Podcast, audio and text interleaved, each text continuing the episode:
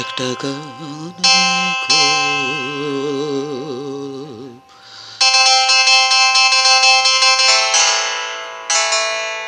একটা গান লিখো আমার জন্য।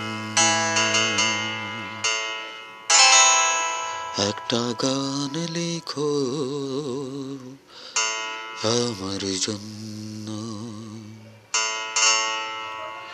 না হয় আমি তোমার কাছে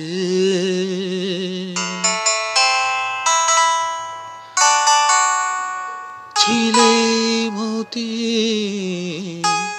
নগন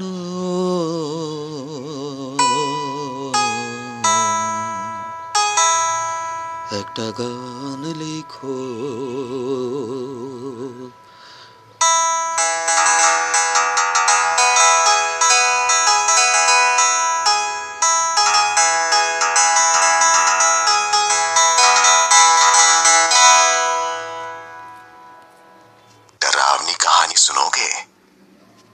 को देखना नहीं, सुनना है।